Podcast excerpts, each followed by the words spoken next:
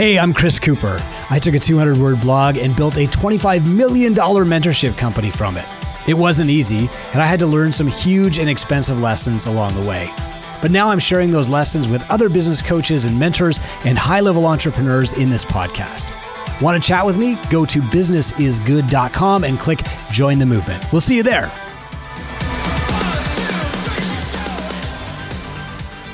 Hey, Steven, welcome to Business is Good. And uh, I'd like to start out with your story. Like, tell us your background growing up and stuff, and then we'll take it to your mission after that. Sure. Uh, well, thanks for having me out here on the podcast. Yeah. I really appreciate it. And I follow the work you do. It's great work. Thanks, man. And for my story, well, uh, my story starts out when I was young. Uh, I was a young child who grew up uh, for a single child till I was in my teens. And uh, being an Indigenous child growing up in, because the, la- is the residential uh, school legacy, uh, I didn't grow up with a lot of guidance. So um, I don't know who my real father is, still don't. You know, I had a stepfather that was around with my mother, um, but they were usually gone all the time. So um, I grew up basically very independent, one of those latchkey kids to an extreme.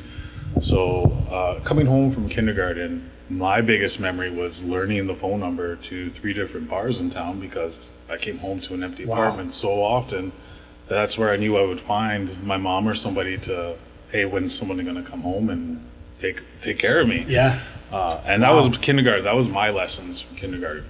So you can imagine what it was like growing up uh, through elementary school. And, and my mom, she like I don't want to blame her for anything like that. Yeah, was- sure. But she grew up in a tough life in a tough world. Um, she grew up on the reserve. Grew up in a time where Indigenous people didn't have any rights. Um, you know, Indigenous people weren't allowed to hire uh, lawyers until the 70s. They weren't allowed to vote until the 60s. Uh, my mom was born in the early 60s, so she grew up with a lot of that uh, negativity in the system. So, she, and so she, she didn't learn how to love, which you know came down through me as well. And she was off chasing, you know, trying to fight her own demons, and I was kind of left to my own devices. And so we grew up in like a poor uh, situation, and that was what really got to me was being poor, and I didn't like that. And early on in an early age, that's what I said in my mind. I was like, I don't want to be poor. And I looked around and I noticed that people that were in business uh, seemed to have money. So at an early age, that's what I said to myself. I was like, I want to be a businessman. I had no idea what that meant, what that looked like. Uh, I just knew a suit and a tie and going off to work every day and, and doing something out in the business world was seemed to bring home the dollars. And so I, that's where I wanted to go. And that's what I, I did through education. It was always in my mind. And I didn't, don't get me wrong, um, uh, sit here and I'm doing good for myself now, but uh, with my growing up, I didn't have a lot of that guidance. So I did fall off the path and wasted some time here and there. Uh, I, you know, I could have done a lot more through my 20s and 30s and stuff I, I find now looking back, but I always pushed myself towards education, towards getting involved somehow in business later on in life. And uh, that's where it's led me to today. Uh, so you know, I, ended up getting educated. I went through college. Uh, didn't work out the first time. Went back the second time. Finally graduated, and then I was like, "Hey, I did pretty good in college. Maybe I could go to university." Uh, and that's when I looked into uh, the program at Algoma University for business. Got enrolled and, uh, and uh, went through it, and it was tough times. Again, I was a, a first generation everything in, in, in my family. Wow. So a first generation person to go to college and graduate, first person to graduate from university, first person to buy a home off reserve, Wow. um, first person to open up my own business. So Wow. when you're doing all of that as a first generation person, uh, you can make some mistakes along the way without guidance, right? Yeah. Uh, so, you know, I've, I've taken my lumps along the way, but uh, I've gotten through it, and uh, I just want to give back more now. I want to share more of my story because I, I didn't realize that my story actually had some power behind it Okay. to help inspire other people. I was just like, hey, I just this was my story, no big deal. Then when you start sharing it with people, they're kind of like you, they're taken aback a bit, and then you realize, okay, uh, maybe there's something here. Maybe I should share a little bit more, and it helps too uh, personally for the healing part and the healing uh, journey to share what actually happened in, in your life, right? So I want to help show that story and inspire others too to say, hey, we all have a story. Uh, you can let that story define you, or you can use it to build up your success and as a stepping stone. So, one of the stories that you shared, I think it was this week even, was about when you were a kid, you dreamed about taking a trip, and you thought that an exotic location might be like Sudbury, right? Which is like Right. three. It's like a, a mining town, right? Three Yeah. hours from us. And um, so, did you like? How did you overcome that mindset of like oh, an exotic trip is Sudbury? Did you have mentors, or like how did you see the bigger picture? Well,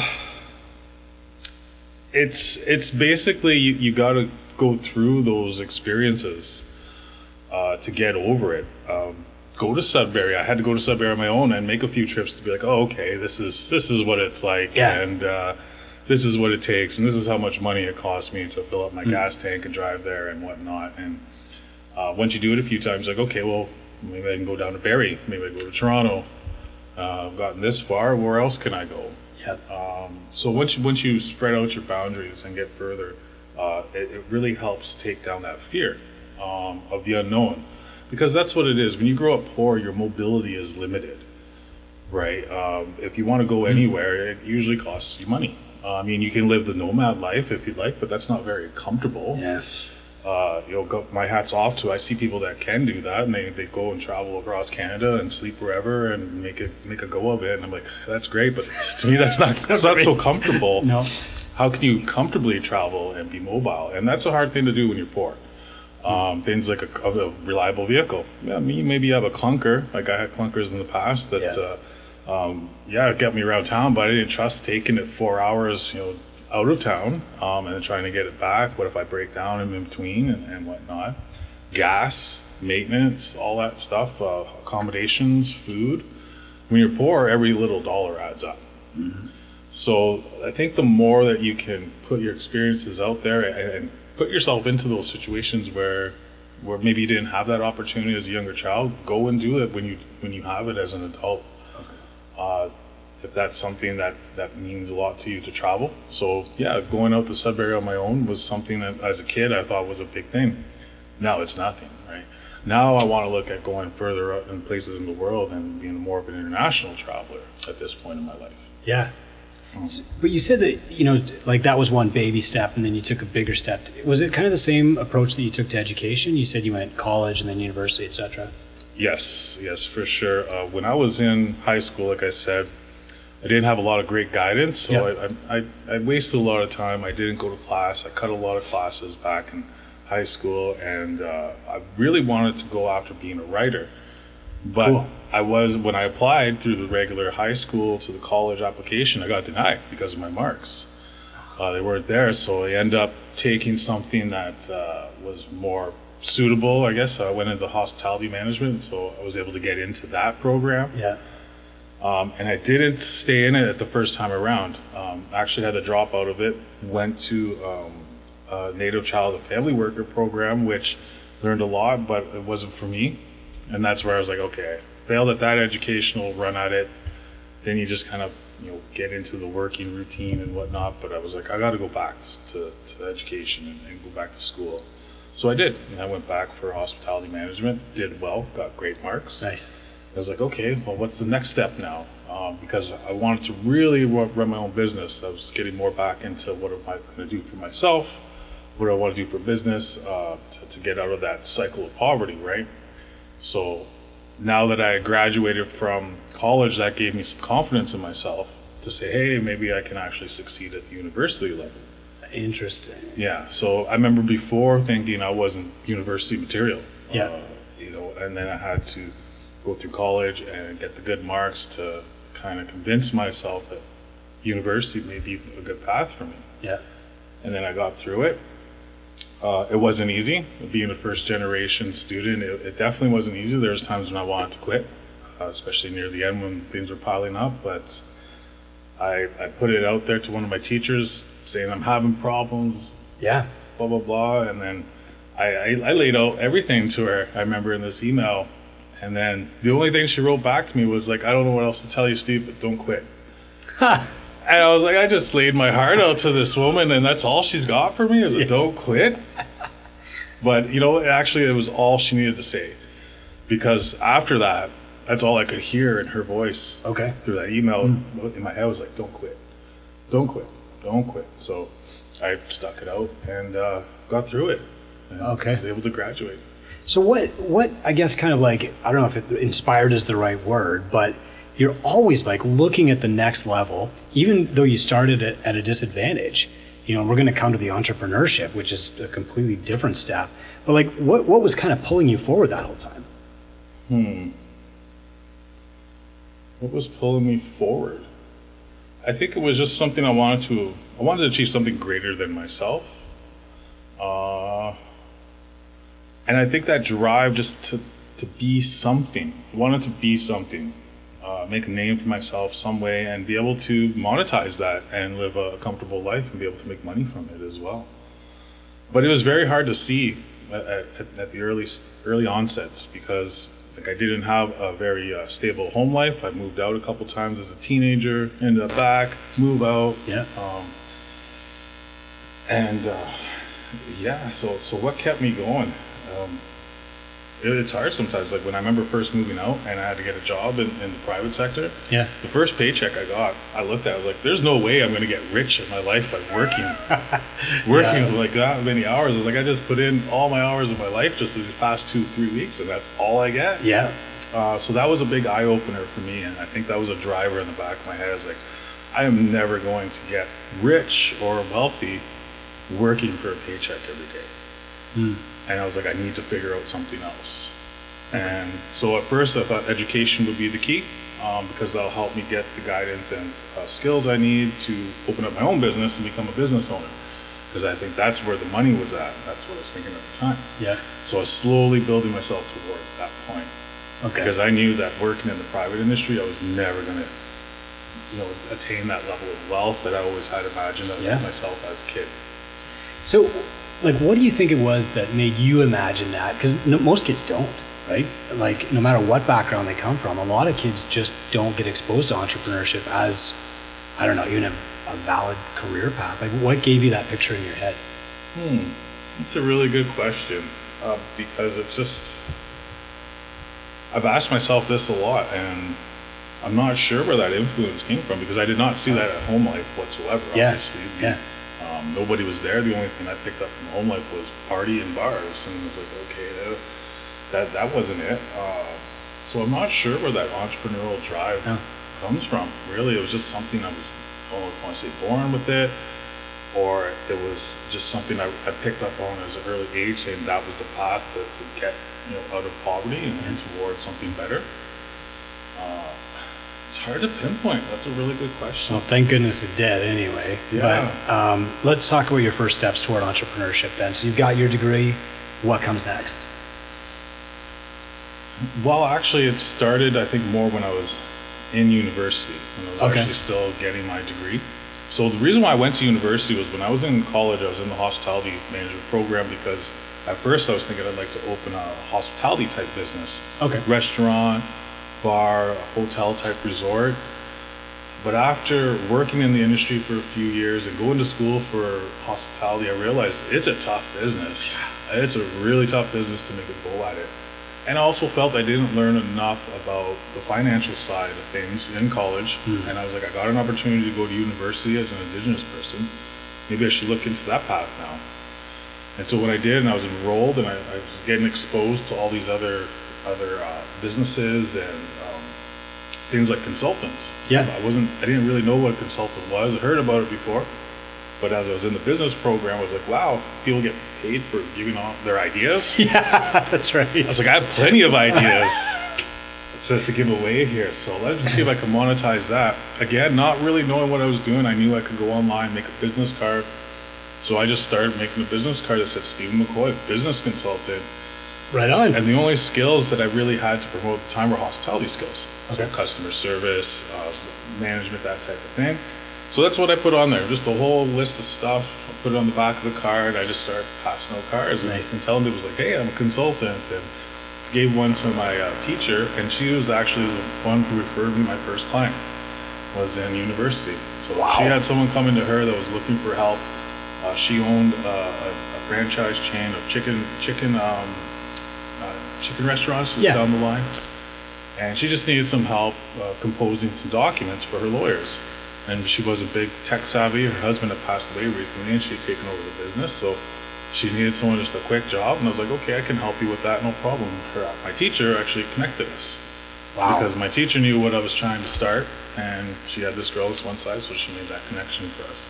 So that was how I first started into entrepreneurship, really. So great. That actually made me some money. you know. Yeah. I always had that entrepreneurial bug even as a kid. Like I remember um, setting up my room with the toys I had and getting my mom and my stepdad to come in and buy them off me. Yeah. Sell back. so, yeah. so I always had this entrepreneurial kick to me. But that was like the first time I think I really uh, had a, an actual contract. That's when I look at my first time when my first real client Yep. paid me. Um, yeah, and it's just been growing since. Amazing. So that that one little bright spot, boom, kind of launches the whole thing. Yeah, it, it really does. Sometimes people want to always wait Yeah. to like, oh, I need to get more education or I need to have this kind of uh, credentials before I can say I'm a consultant. I didn't even have my bachelor's degree yet. I was like, I'm just going to put it out there, and it worked. It worked. Well, yeah. I mean, obviously you helped her. Mhm. Oh, that's beautiful. Okay, well, tell us about Gen City, Mhm. and then we'll get back into the, the mission stuff. So, what do you do now? Sure. So I'm still in the same kind of thing, communications, marketing. That was my niche when I went to university. Uh, I did the bachelor's of business program with a specialization in marketing, and I've always had a keen ability to to spin and to write, and so I, I think marketing really was uh, in my wheelhouse.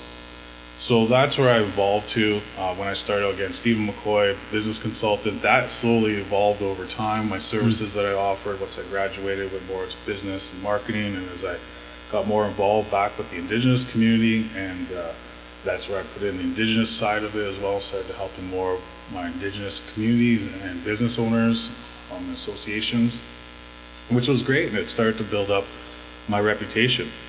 But I wanted to go bigger.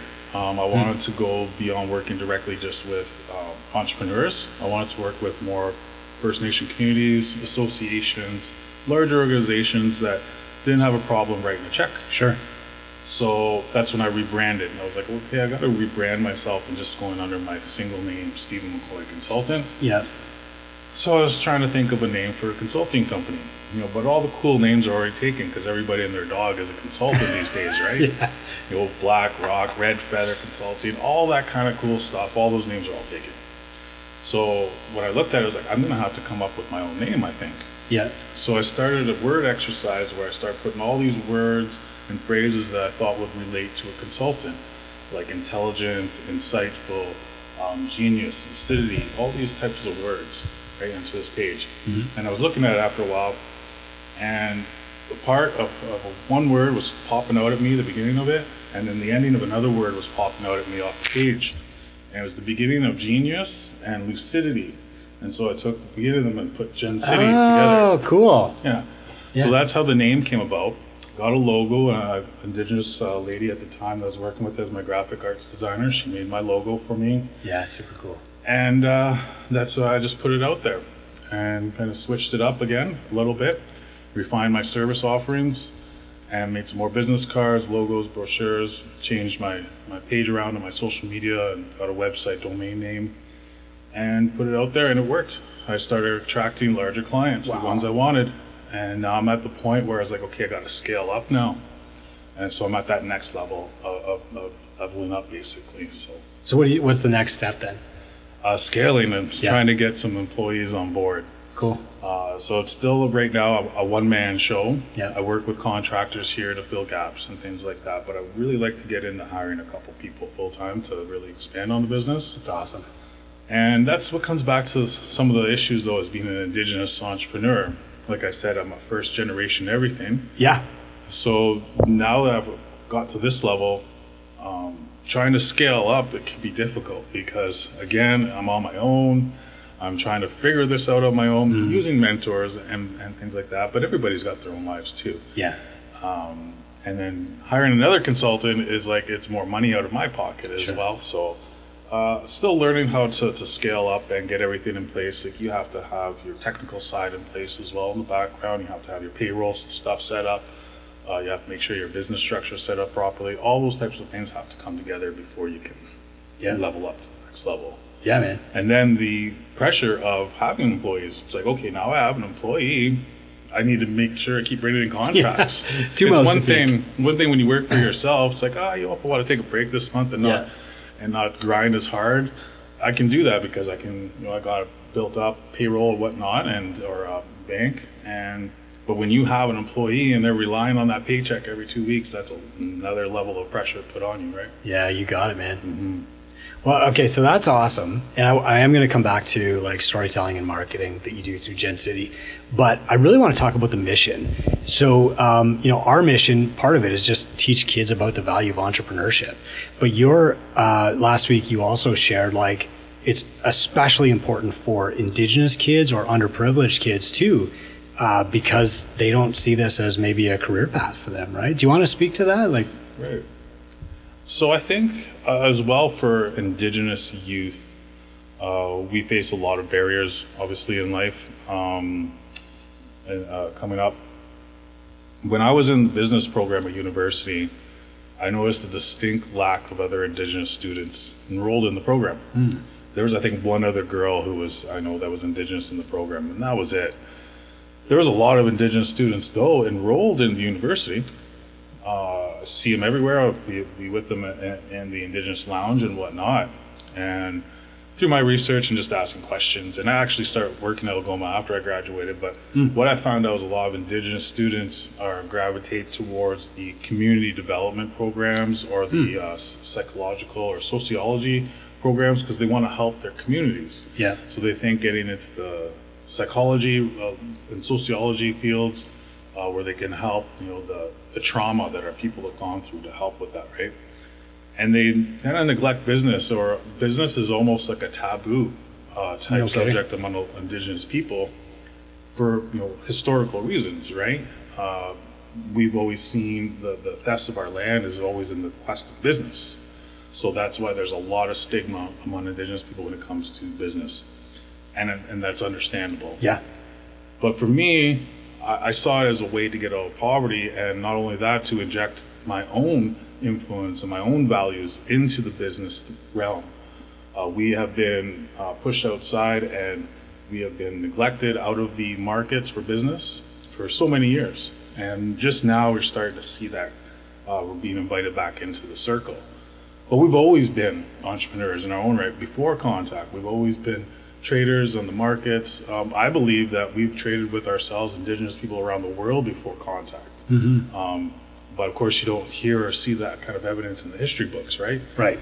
Uh, so, so I think it's important to, to model what I've been doing to, to show Indigenous youth that hey, the business isn't that bad of a, of, it's actually a pretty good field, and you can bring your values into it, and and we can bring those Indigenous values forward to the forefront to say, hey, business needs to change, and you're seeing a lot of that nowadays. People are like, hey, maybe maybe these just people were onto something uh, when it came to how we live so close with the lands, and we're always thinking about how can this be sustainable and how can I not damage the ecosystem that I'm working in?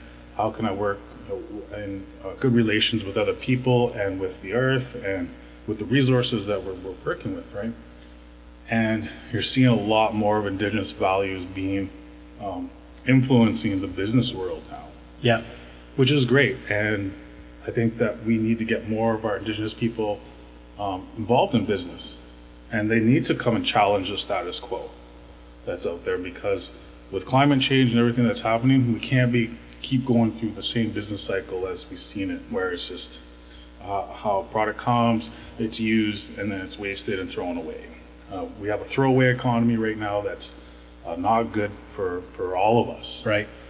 And so indigenous values, we take that into consideration. We're like, no, how can we work together in harmony with everything, with the whole ecosystem? Um, these resources are there just to, for us to take. We need to work with them and respect them. Right?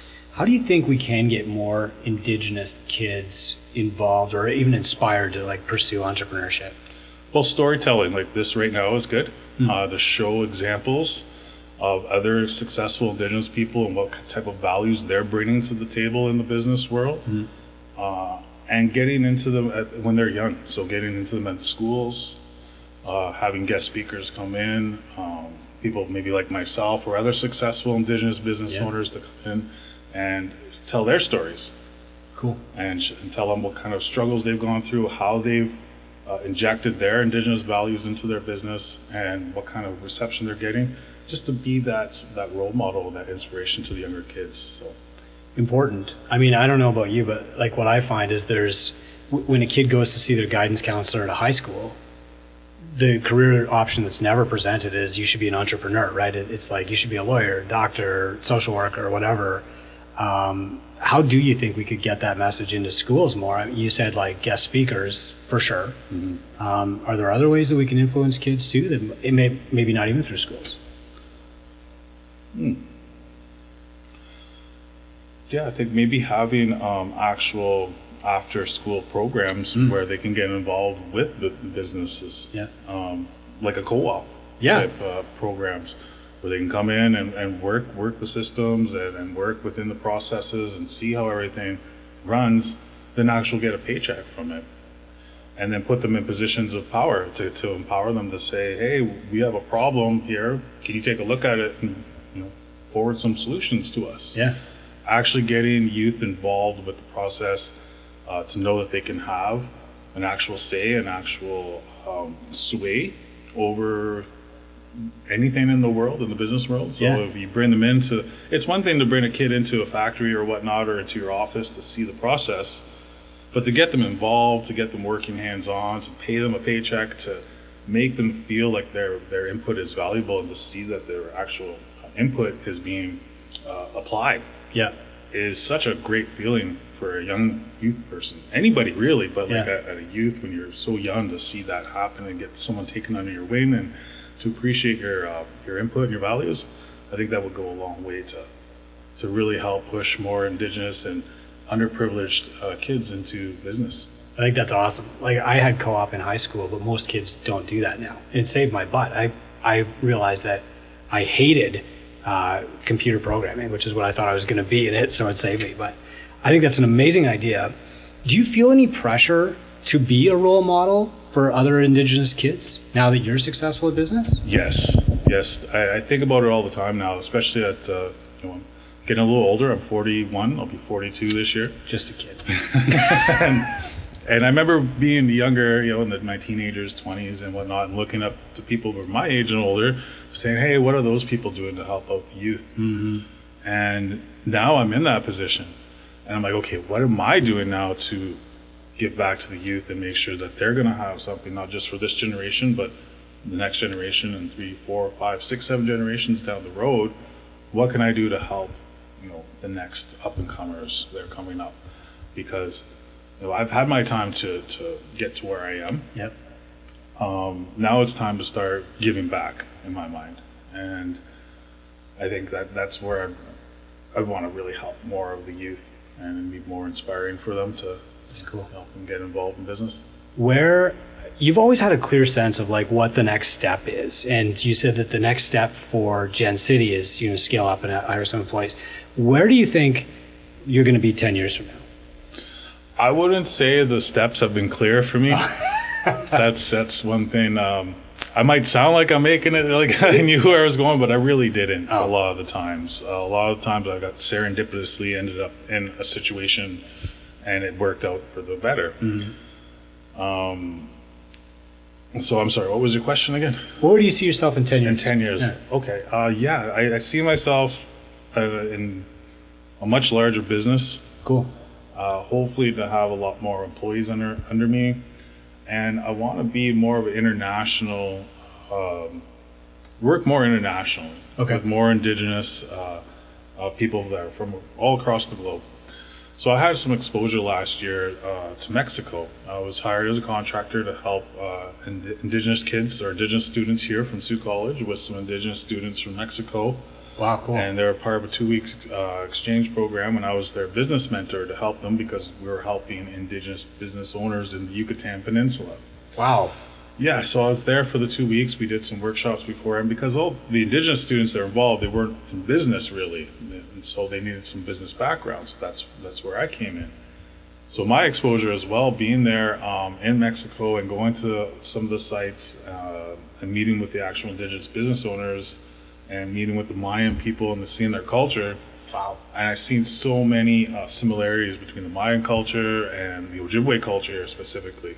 Because if you know about indigenous cultures, they vary all, all across. Right? Oh, yeah. There's Ojibways, Crees up through the west coast, the east coast. They all have different artwork, different cultures, different beliefs. But the Mayan, especially their artwork, I found really mimicked a lot of our artwork in Ojibwe. Uh, So cool. Thanks for listening to Business is Good. If you'd like to chat about this episode or the blog post or podcast that I put on the Business is Good site, just go to businessisgood.com and click join the movement. We'll see you there.